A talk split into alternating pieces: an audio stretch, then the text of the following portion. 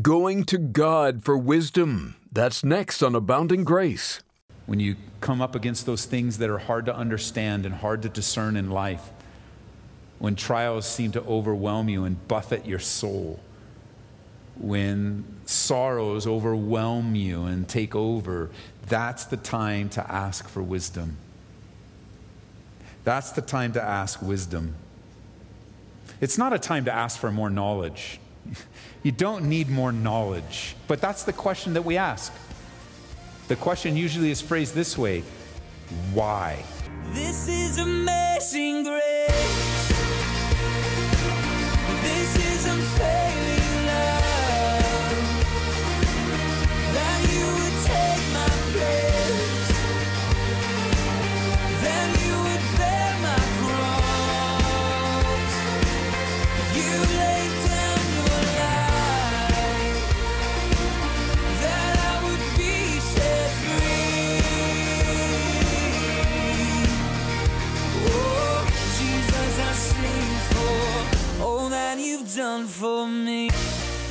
Whether you're wondering whether it's a good idea to marry someone, move across the country, or even who to believe when we're given contradictory stories, we need the wisdom of God. Today on Abounding Grace, we'll be reminded there are times in life where we lack wisdom and wonder what to do or which way to go. It's at that time we should turn to God, who will graciously give us wisdom. Here's Pastor Ed Taylor in 1 Kings 4. Solomon is king. He's been given incredible wisdom from God. When he was asked, he was told, Ask whatever you want. He asked for wisdom.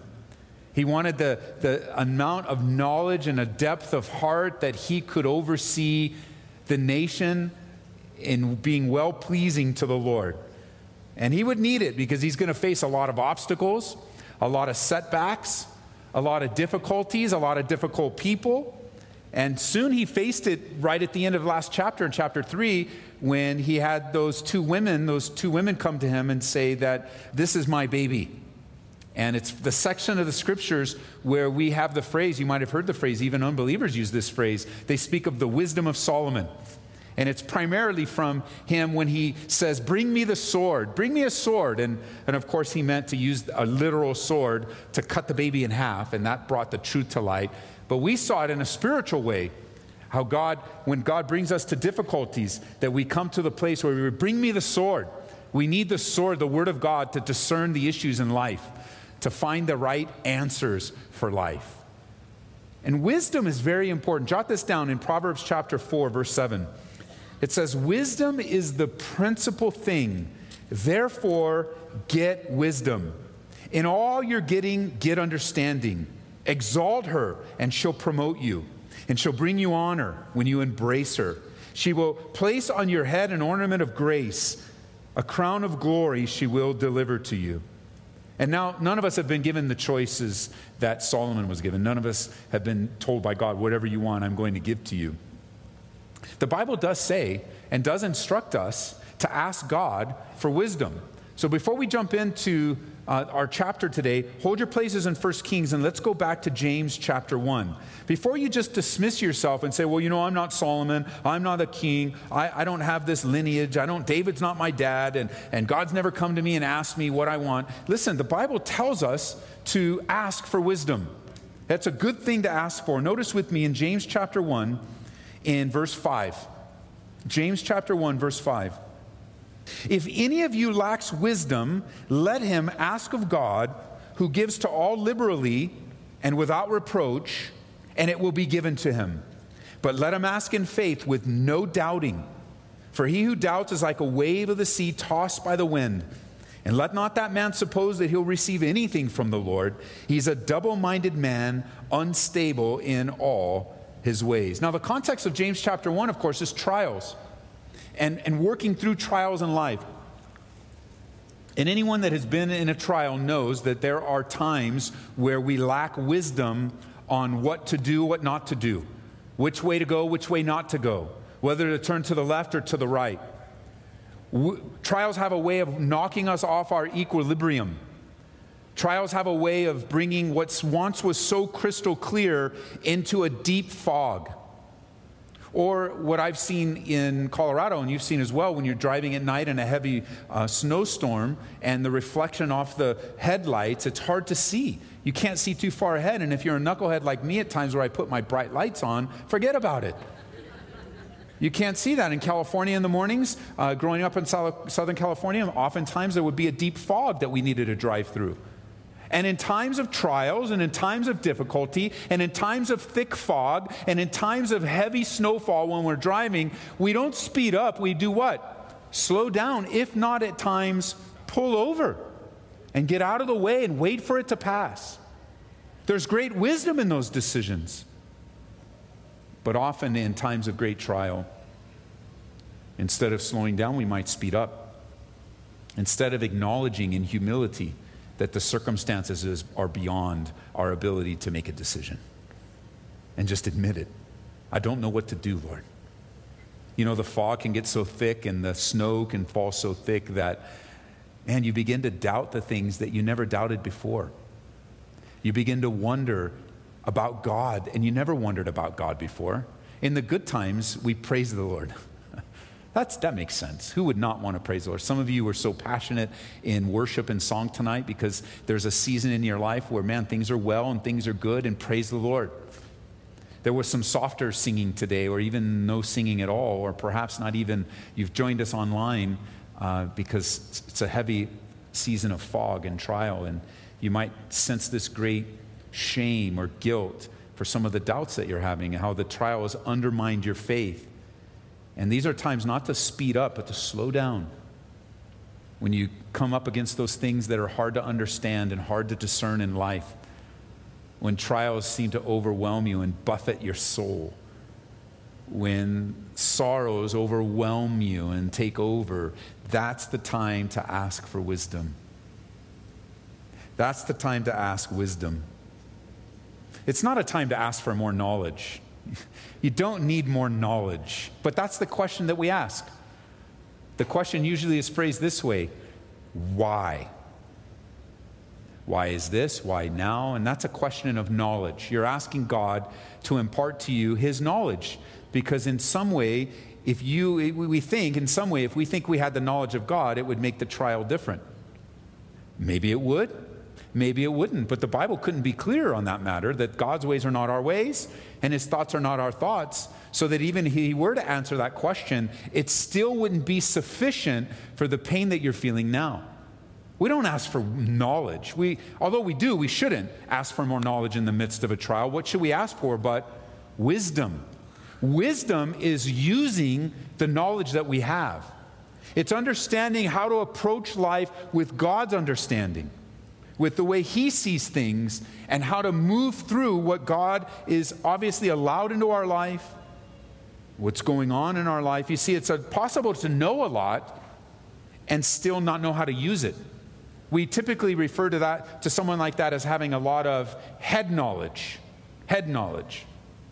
Boy, they can give you all the scriptures and they can tell you all the right things, but they lack the personal ability to put everything that they know into practice. And I'm certain you have met people along the way, or perhaps there's even been a season in your life where, man, you know what to do, but man, you just don't know how to do it. You know what the Bible says, but how to apply it is absent. And at the same time, there's a desperation of how do I apply the truths of God. Someone said that knowledge is the ability to say, take something apart, but wisdom is the ability to put it back together. And how easy it is to take things apart and dissect them, but only God can put them back together. So ask for wisdom. You don't need God to come to you in a dream like Solomon and say, What do you want? Oh, oh, I, I, Lord, I didn't know. Finally, you ask, What do I want? Let's see, uh, money? No. Uh, you know, what'd you do with Solomon? You know, Solomon asked for wisdom and you gave him everything else. So, yeah, God, I want wisdom. No, the Bible says if any of you lacks wisdom, how many of you lack wisdom? Everybody. If you didn't raise your hand, that's an unwise thing to do right there. All of us lack wisdom. We need the wisdom of God. It's the principal thing the Bible says. Whenever we're faced with a trial or a hardship, or even small or large or regular life, God is giving us an opportunity to mature, to grow. He's stretching our faith.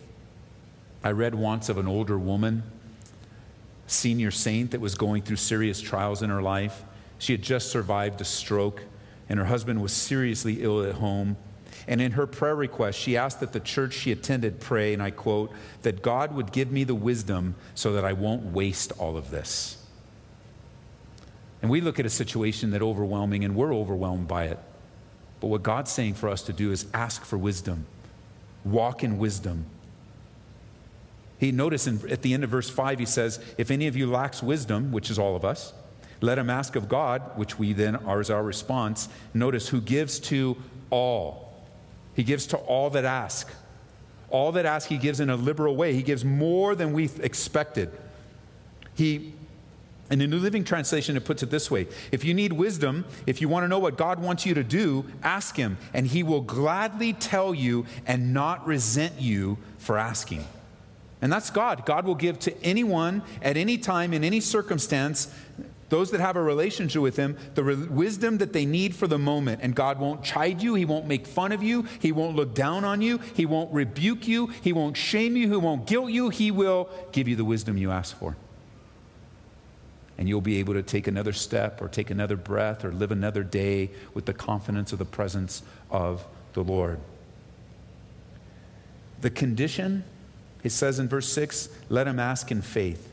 And isn't it often in trials that we're faithless or, you know, less faith than normal? But the promise of God is simply this that even when we are faithless, He remains faithful. So when we ask, we come to Him with the very faith the Bible says that God has given to us. Not that we are so full of faith and so confident, but rather we're humble and simple and coming to Him in the faith that we can. Because if you ask of God for wisdom and you don't believe He's going to give it to you, He's going to make you very unstable. Because God is the very one that can help you. And if you don't believe He can help you, you're going to have a hard time believing that He's going to help you when He helps you. Yeah, go ahead and play that back. Being unstable is a, it's just a very scary place to be. You believe, you don't believe. You believe, you don't believe. You believe, don't believe, don't believe, don't believe, but you believe, but you don't believe. And before you know it, the, the faithlessness begins to overcome what little faith that you have. Ask in faith. I believe the very, I believe that if a person comes to God and asks him for wisdom, that that request is coming in faith. Otherwise, you would never ask God. How quick we run to our friends for, for, for help how quick we run to books for help, how quick we run to even pastors or teachers for help. But the Bible says, ask God of wisdom and he'll give it to you. And ask in faith.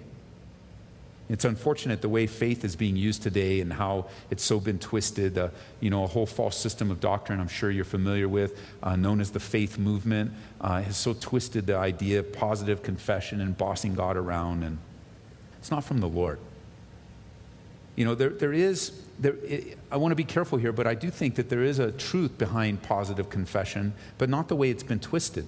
Not the televangelist version, not the weird one that's centered on ourselves, but the kind that Jesus talked about that builds our faith and trust in Him no matter what the circumstances. Jesus put it this way to us. He said in Mark 9 23, He said, If you can believe, all things are possible. So we're to ask and confess our weakness before the Lord and confess our lack of wisdom, and we're to ask for it, and God will answer that. Because doubts and worry, they're real. They're real for the believer and for the unbeliever alike. And, and yet they pose a very significant dilemma for you and me, followers of Christ. Worry is a great dilemma because worry and doubt fight against and disintegrate our trust in the holy, righteous God and they begin to build up in ourselves a God of our own making. We begin to trust someone or something, including ourselves, more than we trust God. That's worry. Not trusting the Lord and then thinking that our help will come from somewhere else. Worry and worry and fear upon fear slowly erodes and decays our trust in the Lord. And notice what he says here. You know, when it comes to the, to the lack of wisdom and doubting and faith in verse 6, here's the person that doubts. And totally, if you have an issue with worry or fear or doubting, you totally get this. The, the person that doubts is like a wave of the sea, driven and tossed, driven and tossed by the wind. Double minded and unstable in all his ways. Now, who wants to put that on a resume when you're looking for a job? I'm a very uh, worried, uh, anxious person that is always driven by the wind. I'm just, I just can never make a decision, and I just never know what's going to happen in my life. I'm incredibly unstable, but I would really like this job.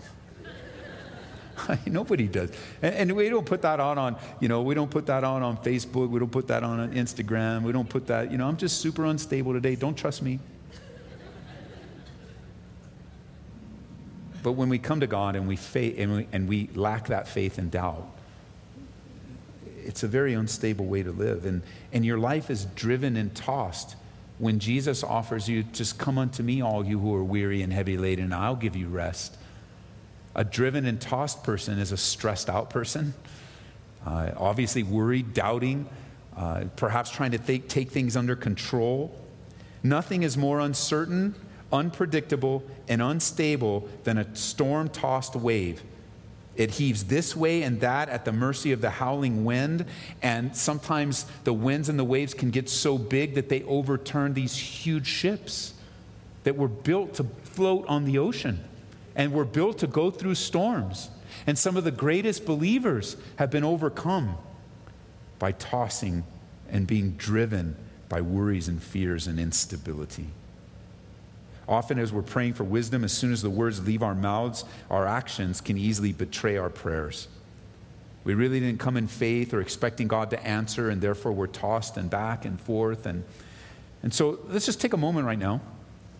And for those of you that need to, just ask God for wisdom right now. Just bow your head and just, just ask God for wisdom. If you need it, just like the Bible said, if you don't need it, then ask God for wisdom when you're going to need it. Say, God, I don't need it right now. Well, maybe I do. I'm not sure. I'm driven and taught. You know, so come, come and just say, Lord, uh, you know, you don't have to repeat after me. I'm going to pray for myself. So, Lord, I just, I know that I need a tremendous amount of wisdom, uh, and I need, I, I have some knowledge, Lord. But even as we were praying uh, in Psalm 139, um, there's things you're going to still reveal to me, and you're still going to lead me and so, just obediently to you, according to your scriptures, just like Solomon did when he was asked, we obey the command in your scripture, God, and we ask you for your wisdom. Your wisdom in this decision, your wisdom in this situation, your wisdom in this note, your wisdom in this word, that you would grant to us wisdom, the principal chief thing. And answer the prayers of those that are crying out to you right now, Lord. Answer them as they genuinely, sincerely ask you for the understanding and the largeness of heart that we need for this situation. In Jesus' name. Amen. Amen. Come back to me with now with to 1 Kings because now you're on the same level as Solomon. At this point, Solomon's not some distant person separated by thousands of years that had this special dream, but you too, as a follower of Jesus Christ, are given the same kind of wisdom that Solomon gave. And I would even say this it's a greater level of wisdom in this that God dwells in you. God didn't dwell in Solomon, he didn't experience the new covenant. He still looked forward to the coming of Messiah and lived that way, but not you and me. We look back at the cross. Jesus has died and risen again. All of the promises are true and amen in Jesus. And so, because of that, the wisdom comes from within us in illuminating and understanding the scriptures, or even a word of wisdom like the spiritual manifestations, the manifestations of the Spirit that we've studied. God can give you wisdom for the moment, He can give you a word of knowledge just for the moment. And so now we're in the same place as Solomon. He's not so distant from us because we too need wisdom, and God gives it. And, and it was, it's, an, it's amazing how encouraging it is uh, for the kind of wisdom that so quickly Solomon used. Now, the kingdom is developing beginning in chapter 4. Uh, his, Solomon's wisdom is going to continue to be established. And it says in verse 1 So King, King Solomon was over all Israel, and these were his officials. And you're going to read all their names, if you'd like to, in front of the mirror when you go home. But Azariah, son of Zadok the priest, uh, yes, yes, sons of Jehoshaphat, there's an easy one. Benaiah, uh, verse 5, Azariah the son of Nathan over the officers. Zabud, if you moms looking for a name for your son, Zabud, the son of Nathan, a priest, king's friend. What a great way to be described. When you want to be described, what's your name? My name is Zabud. What, you, what does it mean? I'm the king's friend. And what king is that? The king of kings and the lord of lords, Jesus Christ. I mean, it's a great, it's a, I'm telling you, moms, it's a great opportunity for your kids to be evangelists. They're going to be asking about their name all the time. But, but what a great, wouldn't you want to be known as the king's friend? Sometimes we think of being the king's friend for all the benefits of being with, by the king and all the royalty. You know, you look at uh, in England all the royalty, and you go, oh, I'd like to be the king's friend, and, and probably for all the benefits that come. But, but here, he was close to Solomon. Uh, he was the son of Nathan, a priest. He was the king's friend. I like that. I just have it circled and noted. It's just a neat way to be described. And so verses 1 through 6 are these special leadership positions that has. Then from verses 7 through 19, and then even at the end, uh, 27 through 28 are different commissioners or governors, it says in verse 7.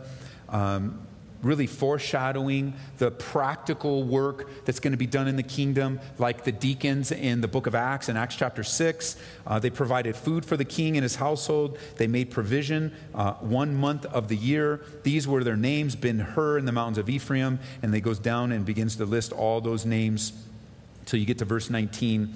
It says, uh, Geber, the son of Uri, in the land of Gilead, in the country of Sihon, king of the Amorites, and Og, king of Bashan. He was the only governor who was in the land. So Solomon, in his wisdom, marks out 12 districts. They all have a responsibility every month to provide food uh, for, the, for the kingdom. Um, they're spread out to collect taxes, to provide food, uh, to supervise soldiers. These are all the practical things as he's laying them out. But you'll notice uh, a careful study the 12 districts have nothing to do with the 12 tribes. Uh, it's just simply for the month, uh, simply for to share the burden across the country. And good leaders always choose those around them that are capable and equipped and, and then entrust them to areas of responsibility and serving. And that's the wisdom that Solomon is showing here. Then, verse 20 Judah and Israel were as numerous as the sand by the sea in this multitude, eating and drinking and rejoicing. So Solomon reigned over all the kingdoms from the river to the land of the Philistines as far as the border of Egypt. They brought tribute and served Solomon all the days of his life. So the nation's growing and prospering already. God wants us to see that under Solomon's reign. Uh, you have the population growing, you have peace reigning, people dwelling in relative safety and security. Uh, verse 20 really shows that as they are eating and drinking and rejoicing and growing in multitude. And these are all fulfillments of God's promises. Everyone was happy. It's a glorious time of history. Uh, it happens to be under Solomon's reign, experiencing the tremendous blessings of God. And the nation really came to its highest uh, place under Solomon. Uh, it's best under the King Solomon. David laid the right foundations and did a lot of the hard work, uh, and now Solomon gets to walk in his footsteps and really stand on his shoulders. I think of, I think of, of the, the men that I've had the privilege of serving and the men that I've been, been around, and I, I, I'm always appreciative of them. Um, I may not always get to express it to them, but, but me being here uh, serving you today is of the privilege of really standing on other men's shoulders. Uh, of having the privilege of sitting under my pastor, uh, Jeff Johnson, for, for eight years, and, and having that come from Pastor Chuck Smith, and having Pastor Chuck Smith come from the heritage within the Foursquare denomination that he came through, and the Foursquare denomination where he came from, and all of the commentaries that we've been able. We stand, none of us serve God alone. And we would do well to make sure that we honor the generations that came before us. Hey, thanks for listening to Abounding Grace today with Pastor Ed Taylor. And you can hear this message again online at aboundinggraceradio.com or wherever you get your podcasts.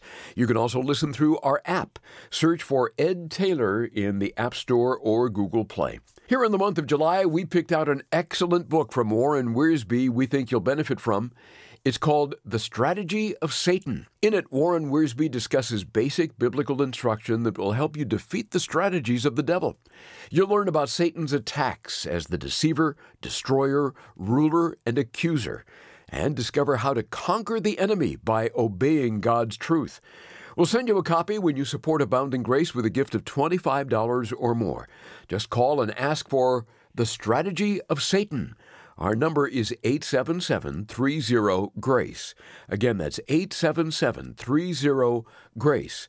You can also order online at calvaryco.store. Abounding Grace is made possible through the generous support of our listeners, and as we continue delivering God's Word one verse at a time, we're looking to our listeners for help. Together, we can reach people with the love and truth of Christ and make a difference in these last days.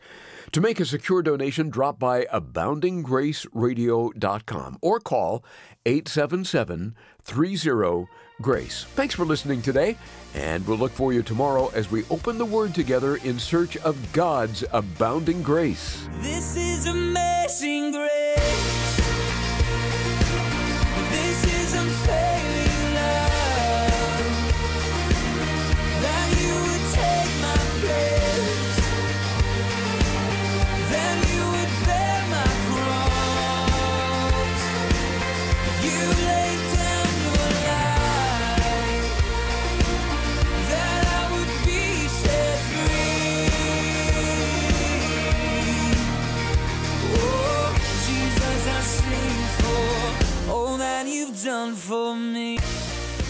Abounding Grace is brought to you by Calvary Church, Colorado, here in Aurora.